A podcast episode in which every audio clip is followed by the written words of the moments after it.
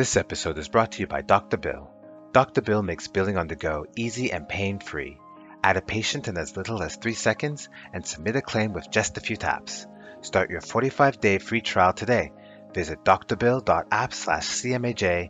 That's D R B I L L dot A P P slash CMAJ to get started. I'm Blair Bigham, I'm Mojola Omole. and welcome to the CMAJ podcast.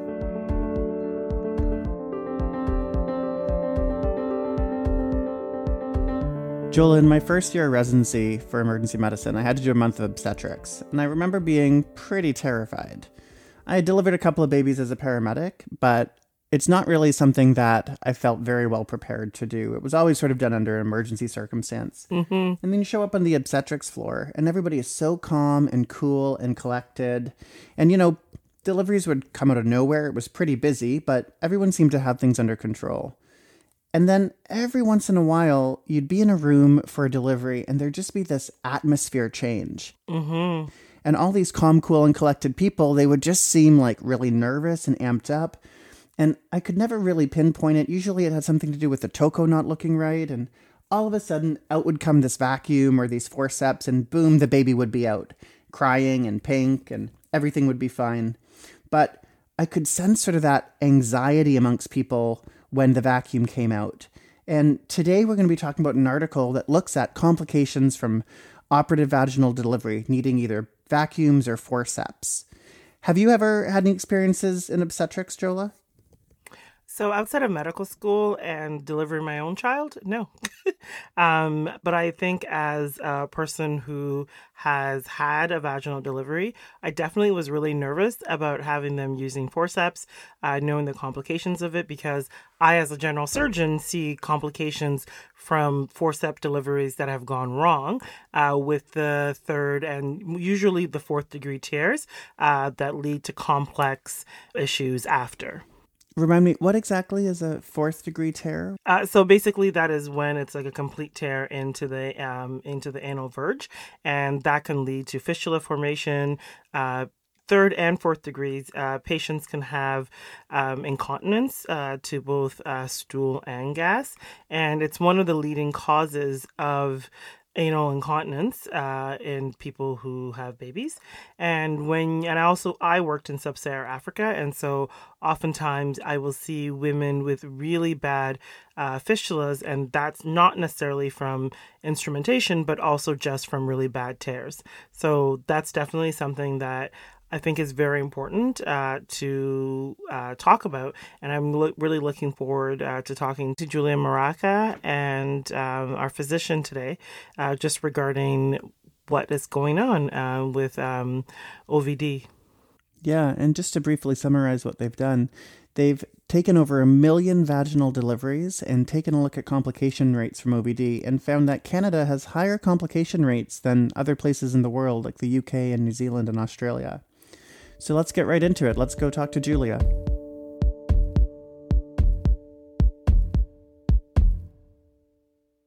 Dr. Julia Muraca is the lead author on the study. She's currently in Vancouver. Thank you for joining us. Thanks, Julia. Happy to be here. So let's just get right into it. What is the top line findings of your study? The top line would be that maternal and neonatal trauma rates are high among forceps and vacuum delivery in Canada, period. This is the most compelling finding of our work. And the reason why it's it seems as though maybe these results aren't earth shattering because we know that operative vaginal delivery or forceps and vacuum delivery confer a high risk of these traumas. But what is really special about the work that we published recently in the CMAJ is that we showed that these rates are consistently high, irrespective of how many of these deliveries a hospital will do each year, irrespective of the tier of obstetric service or level of care of a hospital, whether it be a high level tertiary care center or a local hospital, and also among all the provinces and territories that we studied, which were all of them in Canada except for the province of Quebec. So, what was your initial reaction when you did your analysis and you saw the results? Well, it's a great question because truly, I've been studying these outcomes among forceps and vacuum delivery since 2016. And the rates of these traumas actually didn't surprise me at all. We've been publishing that these rates have been mm. high among these deliveries consistently over the last five, six years. So the sheer average trauma rates that we found weren't really surprising to me. What I did find surprising was that we didn't see a modification or a variation in those rates based on the different factors that I just mentioned, based on the level of, of care of hospitals, or even based on how many of the, these deliveries are done among individual hospitals. Does that mean it's not a matter of training that, I mean, whether you do a lot or a little, or you're at a top tier, sort of a lower tier hospital, the outcomes seem the same. What do you think's getting at this? That's certainly what it suggests. Of course, these are observational studies, and we've looked at volume of deliveries within hospitals, but what we didn't have was practitioner level data. So, had we had practitioner level data, I could answer that with a lot more certainty. I can say, yes, we could see that among practitioners, they did very few of these deliveries per year. And so, this is a clear kind of link to the fact that because mm-hmm. obstetricians, residents, maternity care providers have less proficiency in these deliveries, that is what is associated with these higher levels of trauma. So we don't have that information. The smallest unit of information we had was at the hospital level. So we have to be mindful of the fact that some of these outcomes could have been clustered among different practitioners.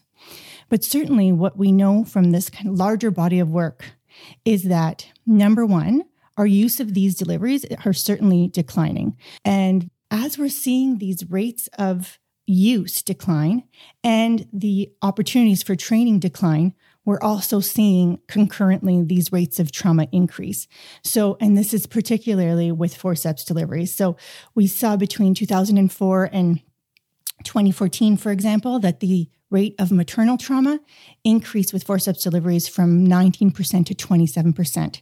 So all of these trends occurring at the same time are giving us this picture that yes, there's probably a link between the fact that we're doing these less, operators have less opportunity to gain proficiency in these deliveries, and the actual performance of the operative vaginal delivery, and perhaps even the knowledge to select the appropriate candidates could be factors in why we're seeing these high rates of trauma. One part that really stuck out is that our rates are worse than other countries. Do you have any kind of ideas or thoughts on why do we see a difference when we're comparing Canada to other countries? Yeah, I, I do have some suspicions. They're all speculative, of course, but first, maybe I'll, I'll just describe what you mean when you say we're worse than other countries. So, Fortunately, the OECD puts forth these comparative outcomes that look at different kind of domains of safety among all different silos of the healthcare system. And one of the things they look at is maternal trauma with and without the use of instruments. And so in that comparison, Canada has shown to have had the highest rates in 2015, 2017, and 2019 and by a, large margin. So this is rates of maternal trauma when we aggregate forceps and vacuum together. Unfortunately, they don't disaggregate in this metric. So in that rate of maternal trauma with forceps and vacuum together, Canada has had a rate around 17%, where the, our closest neighbor with the second highest rates have rates closer to 11%. So it's by a huge margin. And so when we look at that, there's a lot of differences that we could infer that this was due to differences in reporting and probably likely there is some of the reason for these differences is differences in reporting. But when we see that the results of the study that came out last week in the CMAJ that looked at these rates sliced in all these different ways it's apparent that these inflated rates cannot be 100% due to reporting error. It just doesn't make any sense that we would see it in every tier of service. We would see it in every hospital, in every province, in you know mm-hmm. all the mm-hmm. multitude of ways that we've cut this up and, and tried to analyze it to try to figure this out. So, so it doesn't look like it's a reporting issue. Also, we have uh, validation studies on the codes that we use to to identify these cases and they all have very high sensitivity and specificity and so those issues with reporting, they probably have some of an effect, but I speculate that it's definitely not the majority of the reason why we're seeing these differences in rates. Julia, do other countries have as rigorous a data set? Is it just that we report more frequently? I know that within Canada the reporting seems quite solid, but for these comparisons, are we actually are we actually worse off or do you think we just know that it happens better? So that's a great question, Blair. So in different countries that have national health registers of demonstrated high accuracy. I question whether that is a huge factor in the differences that we're seeing. Of course, there are other countries that are also compared in these analyses for which we don't have such evidence of rigorous data collection, but for a, a good proportion, we do. And is it that they do they just go to C section quicker, or are they more patient to wait for spontaneous delivery? I I, I don't know. I'm, I don't have a yeah, lot of yeah, uh, yeah, these sense the- of why why the countries are so different. Yeah. So we're comparing between Sweden, we're comparing with the US, we're comparing with Finland, we're comparing with Denmark. So when you think of that sub subgroup, so we're seeing that in places like Denmark, Finland, Sweden, they have far lower rates of cesarean delivery. So it can't be these lower rates of trauma can't be explained by oh well they're just doing more cesarean deliveries in those scenarios. Perhaps in the U.S. it could, but their rates of cesarean, cesarean delivery are are higher, but the differential isn't uh, great enough. That would be that would be the reason. So you also mentioned maybe it's because are they just waiting it out longer? Are they allowing women to deliver? I think uh, arguably that is one of the reasons why we're seeing lower rates in some of the Nordic countries. I mean, it's well established that they're non interventional relative to Canadian or North American standards. So that could be a reason.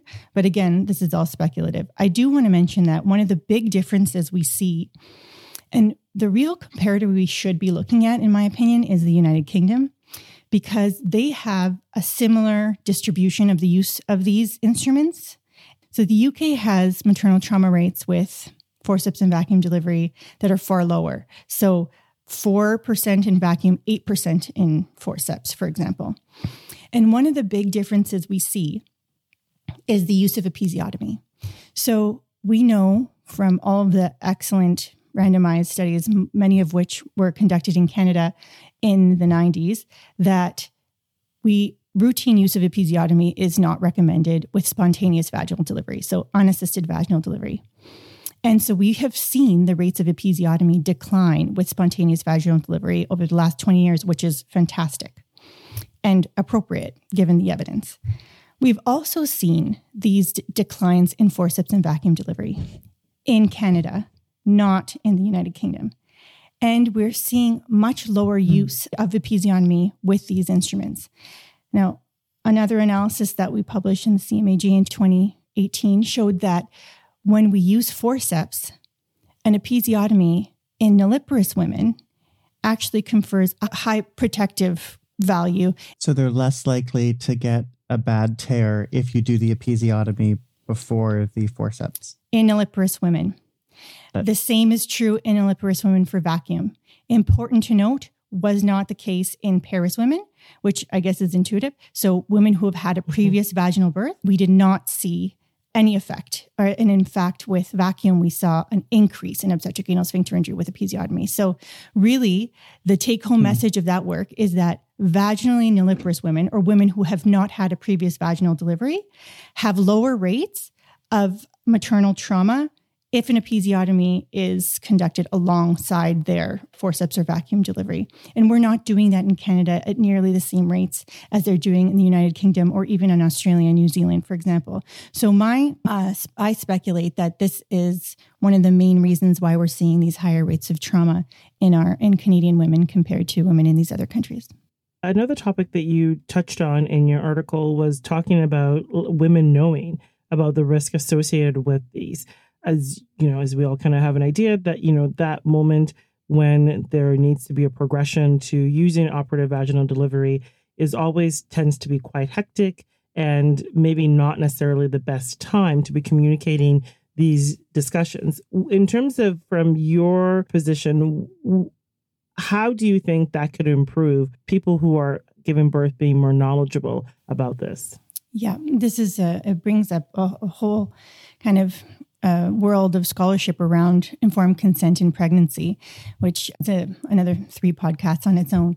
So, most of the literature on when we should have these discussions with women uh, concludes that we should have these conversations antenatally. Now, this is easy to say, but we know that time is short and we're really trying to pack in a lot of information and we don't want to overwhelm pregnant individuals. So I realize that sometimes we like to throw this word around, we should counsel antenatally, but truly, this is happening in one in four pregnant individuals who undergo these uh, interventions. Mm. These are very high frequencies. And if we aren't telling women about this, we're really doing a huge disservice to women's autonomy and their opportunity to have informed consent and really choose.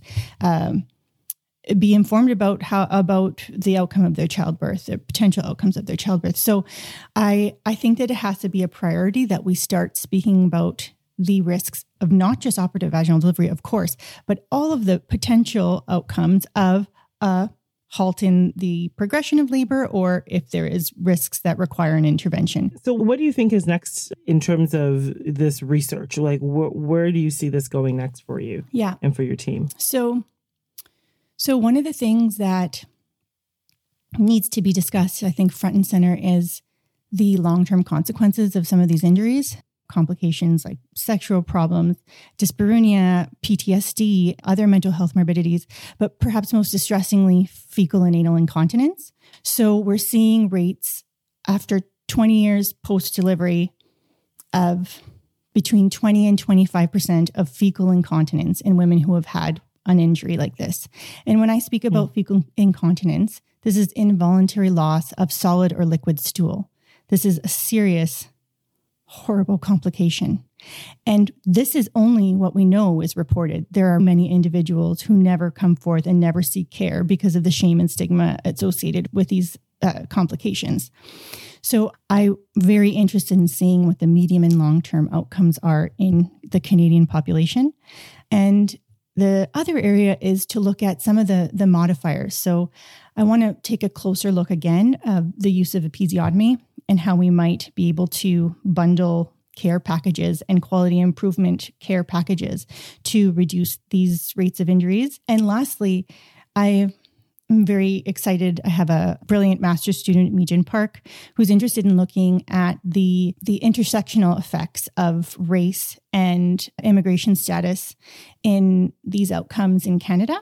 So we know that Asian women have uh, more than twofold higher rates of obstetric anal sphincter injury compared to other races in in and this data comes from Canada, from the US, and from European countries. So this has cons- consistently been found that Asian women have higher rates of these these injuries. So we're really interested in looking at or, you know, trying to figure out what the reasons for that are. That's great. Thank you so much. Thank you so much. Thanks, Jilla. Thanks, Blair. Dr. Julia Muraca is an assistant professor in obstetrics and gynecology at McMaster University and the lead author of the national cohort study titled Maternal Neonatal Trauma Following Operative Vaginal Delivery. It's in the CMAJ.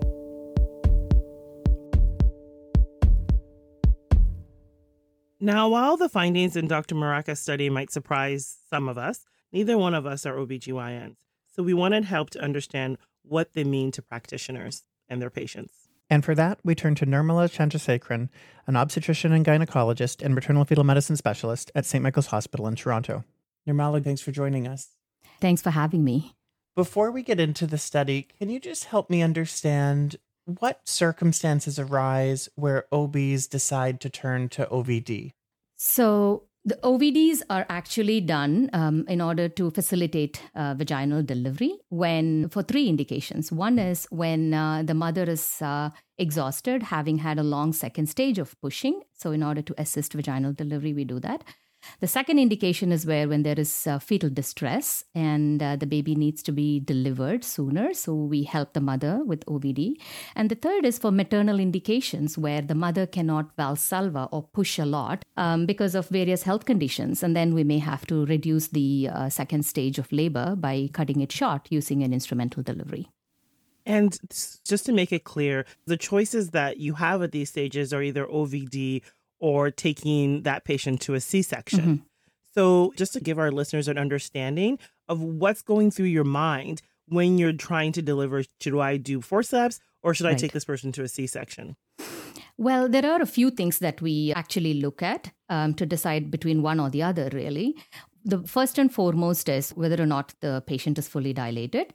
And second, what is the station of the fetal head, which is where the head is in relation to the ischial spines, that is, how low the head is in the pelvis, in other words. So, if the head is really low in the pelvis and uh, the maternal effort is good and uh, the pelvis seems adequate, then operative vaginal delivery would be the go to for all of us. But if the fetal head is, uh, is is above the uh, station at which we would be comfortable doing an instrumental delivery, or if it is malposition, or if we think it is not going to work, then we choose a cesarean section. So it's not exactly black and white, but some you know sometimes we do have to think twice, and sometimes we do it in the OR because if we are doubtful whether or not it's going to work, then uh, we take the call that is safe. So, what do you think of these numbers in Dr. Muraca's study? Do you think they're real? Do you think there's some artifact? Are they higher? Are they lower? It could be a little lower, but I'm sure it is not that low because of certain reasons, right? In North America, the use of uh, forceps has been reducing, and we know that. Um, they actually did a study in the US, which, which actually looked at um, what the comfort level of physicians and residents and fellows is for forceps, and almost more than half of them said they were not comfortable. So it is a training issue in North America compared to Europe. So maybe that is playing a part. In terms of training, Julia was talking about how fewer and fewer forcep deliveries are happening and how residents might not be getting enough exposure to that in training. She had quoted a study that said in a five year residency, they might only do a handful, less than 12 mm-hmm. forceps deliveries. That- Now, you did your residency in the UK, which I, mm-hmm. I know has a very long training route. I'm wondering, do you think that there's a role for residency education here to help reduce the risk of fourth degree injury? Oh, absolutely. Absolutely. So the training pattern is quite different. Yes, we did have a longer training route in the UK. And the way the training works is also that it's a seven year program. And from three the, from the three, third year onwards, you are practicing independently, which means you do not have a staff holding your hand. So by two years, you're meant to be meant to be signed off for your forceps, your vacuum and cesarean sections and things like that. And after that, it is you, and that's it. What is diff- difficult in uh, training somebody is actually not the technical aspects of it. It's it's easy to uh, train them to okay, this is how you apply the blades and this is how you make the direction of pull. That's easy. We can do the simulations, no problem which in fact we do a lot at St. Michael's Hospital. But what is difficult in training residents is actually when not to use forceps, when to choose the right instrument, when not to to resort to operative vaginal delivery at all and go for a cesarean section, and and, and when not to choose the instrument where you won't have to need a second instrument. So those are the things that is difficult to train. More um, around the judgment and the clinical correct decision. correct and the clinical decision making as to what to do and what not to do that i find a little bit difficult and that is not may not be possible in a 5 year uh, residency program where you have consultant present all the time I guess uh, to speak a little bit about that, like residency programs are changing to it being competency by design Mhm. versus just sheer numbers. When I went through residency training, it was just volume. Like we had I had a sticker book of Right. all the cases that I've done. But now they're switching to competency by design. So there's actually not knowing how many they've done. Like does there need to be a bit of a standard in the sense of like you have to have been involved in this many forceps or vacuum delivery and actually quantify the number, given that it could be a bit of a hit or miss depending on where you are and like where which hospital you're based in during your trip. I mean, if you look at the study in itself, they have addressed one thing. When the number of forceps deliveries are about 30, there is actually a slight drop in OAC and the maternal morbidity. So there is there is that element of when you do more, you have less complications. But with regards to the technical aspects of it, I don't think it's the number that actually matters. Uh, I, I do think the judgment issues, we need to go through it. And I don't believe they have to do a lot more, but definitely doing enough is important in order to maintain your competences. But what is important is actually uh, perhaps uh, we have all this CBDs and all those things that are coming up now. So maybe further discussion as to when you would not do it and when you would do it and all that. More of that. We've been talking a lot about training and the frequency that you get during your residency training for doing these procedures to gain competence. I'm having a little bit of trouble driving that with the data from the study that showed that it didn't really matter about the annual volume of OVDs or if you were in a very high class center or more of a, a smaller center. It seemed that, you know, the rates of injury were about the same. Can Mhm. we really pin all of this on training and experience, or are there other factors at play that might explain why Canada has a 17% rate while the Scandinavian countries and Australia, New Zealand, and the UK had much lower rates? Is there something other than training that can help us understand this problem? There are a little bit of unknown factors in the study because it's a database one. The study does say that it doesn't depend on the institutions, it doesn't depend on the the tier of uh, maternity care and all that. But still, you know, if you're going through a five year training uh, program where you have done only like five forceps or six forceps, then you go on to become the staff, of course, um, then that is the issue. And of course, we haven't teased out that data at all, and it's very hard to do that. I do think training plays a big part. I guess the other question is that, you know, we're talking about the volume that the residents are seeing, but why is it that we have less of OVDs in Canada just in general compared to the UK? Excellent question, actually, which I was uh, actually thinking when I came to Canada. Why are we doing less compared to what was happening in the UK? I think it is, I mean, even in our institution, not not all obstetricians are comfortable uh, with forceps deliveries, and that is the case with every single institutions.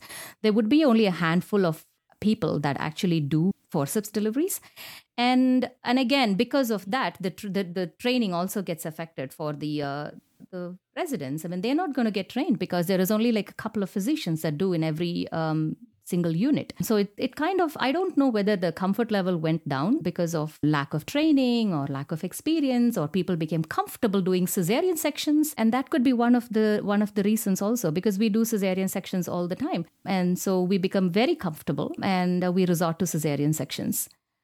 Do you think that explains the decrease in forceps deliveries over time that people go to C section instead of forceps?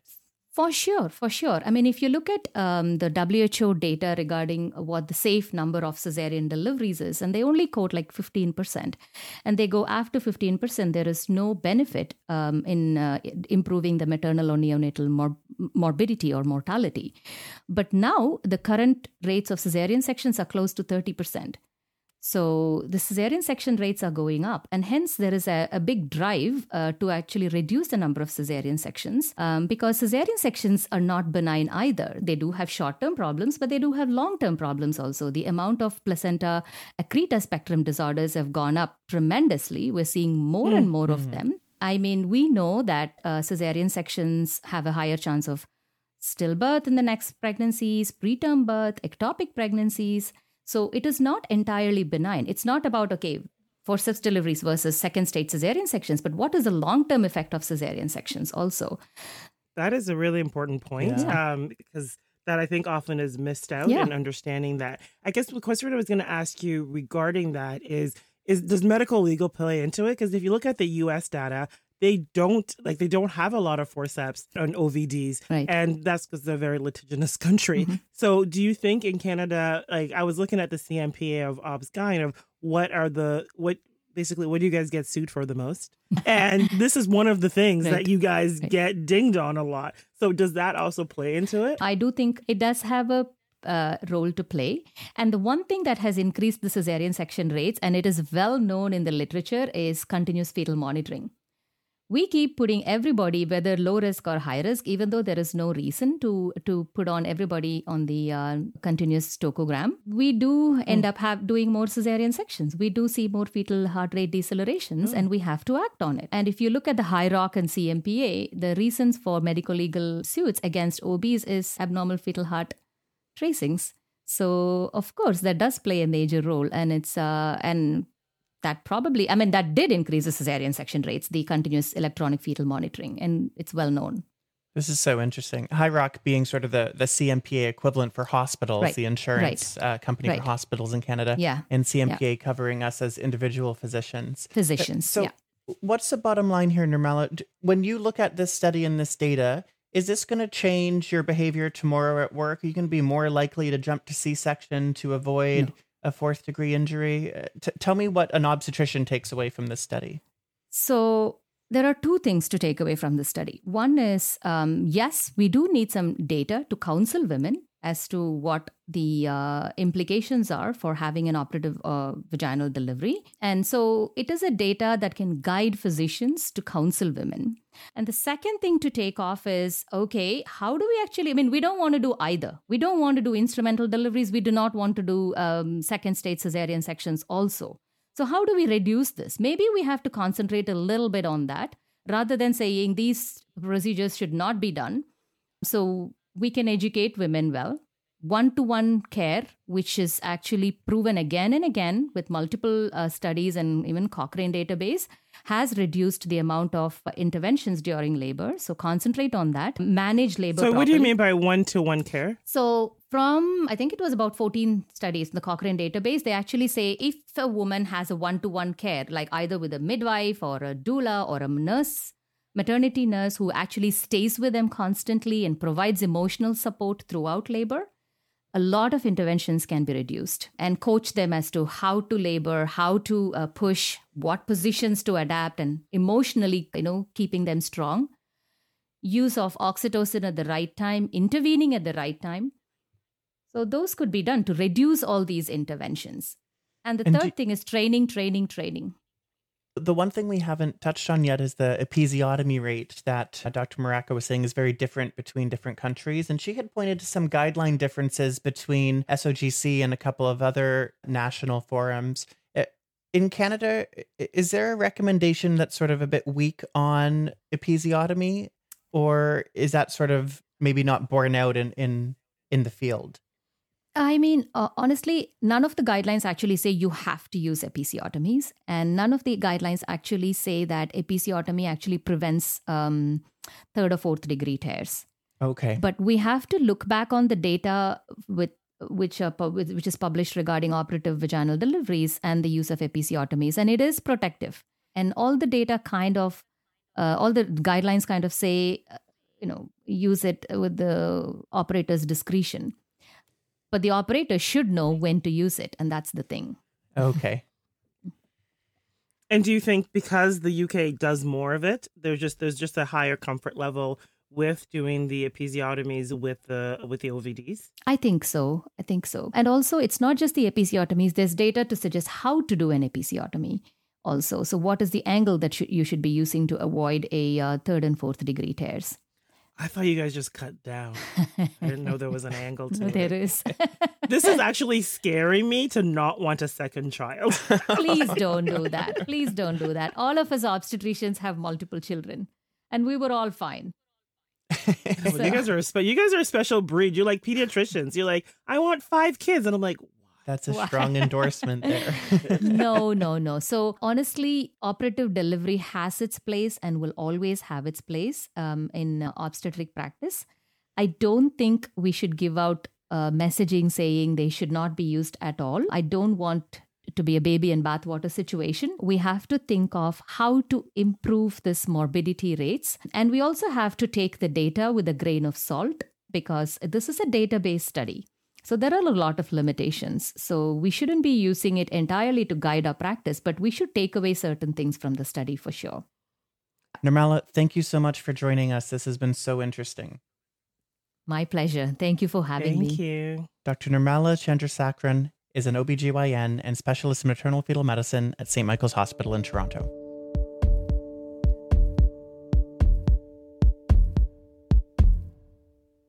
Jola, we cut the recording just before Nirmala said something so revealing. Yes. She said, OVD is going to be a lost art, and it was it, she was sad about it because she really does feel that there are women and babies who benefit from OVD. Maybe they're in a center that can't just go straight to C-section, or maybe we're doing a few too many C-sections, which in and of themselves can come with complications. I thought that was so revealing. I wish we got it on tape. Yeah, I think it's a very important point that supported the whole entire um, article uh, in the sense of this is such an important tool in the toolkit of obstetrics, and you know it seems that it is a dying art, and maybe that's what's reflected in the data is that because of the numbers and volumes that are being done, we are seeing more complications in uh, Canada than in other countries.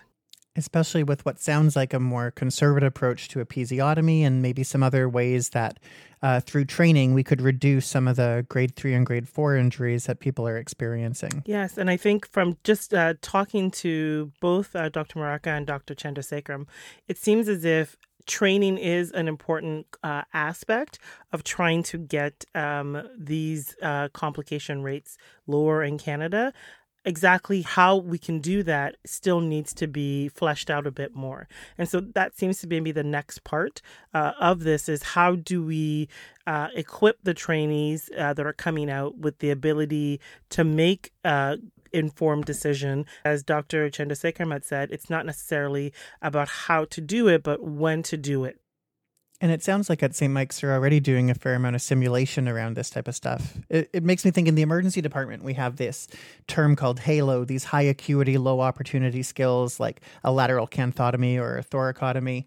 Um, and I just think about how we train for those. We spend time in cadaver labs and anatomy labs and simulators for that sort of once in a lifetime opportunity um, to do something that may have a big impact.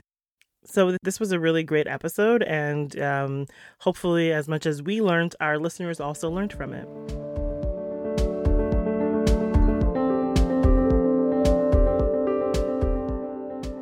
That's it for this week on the CMAJ podcast. Tune in in two weeks for our next episode.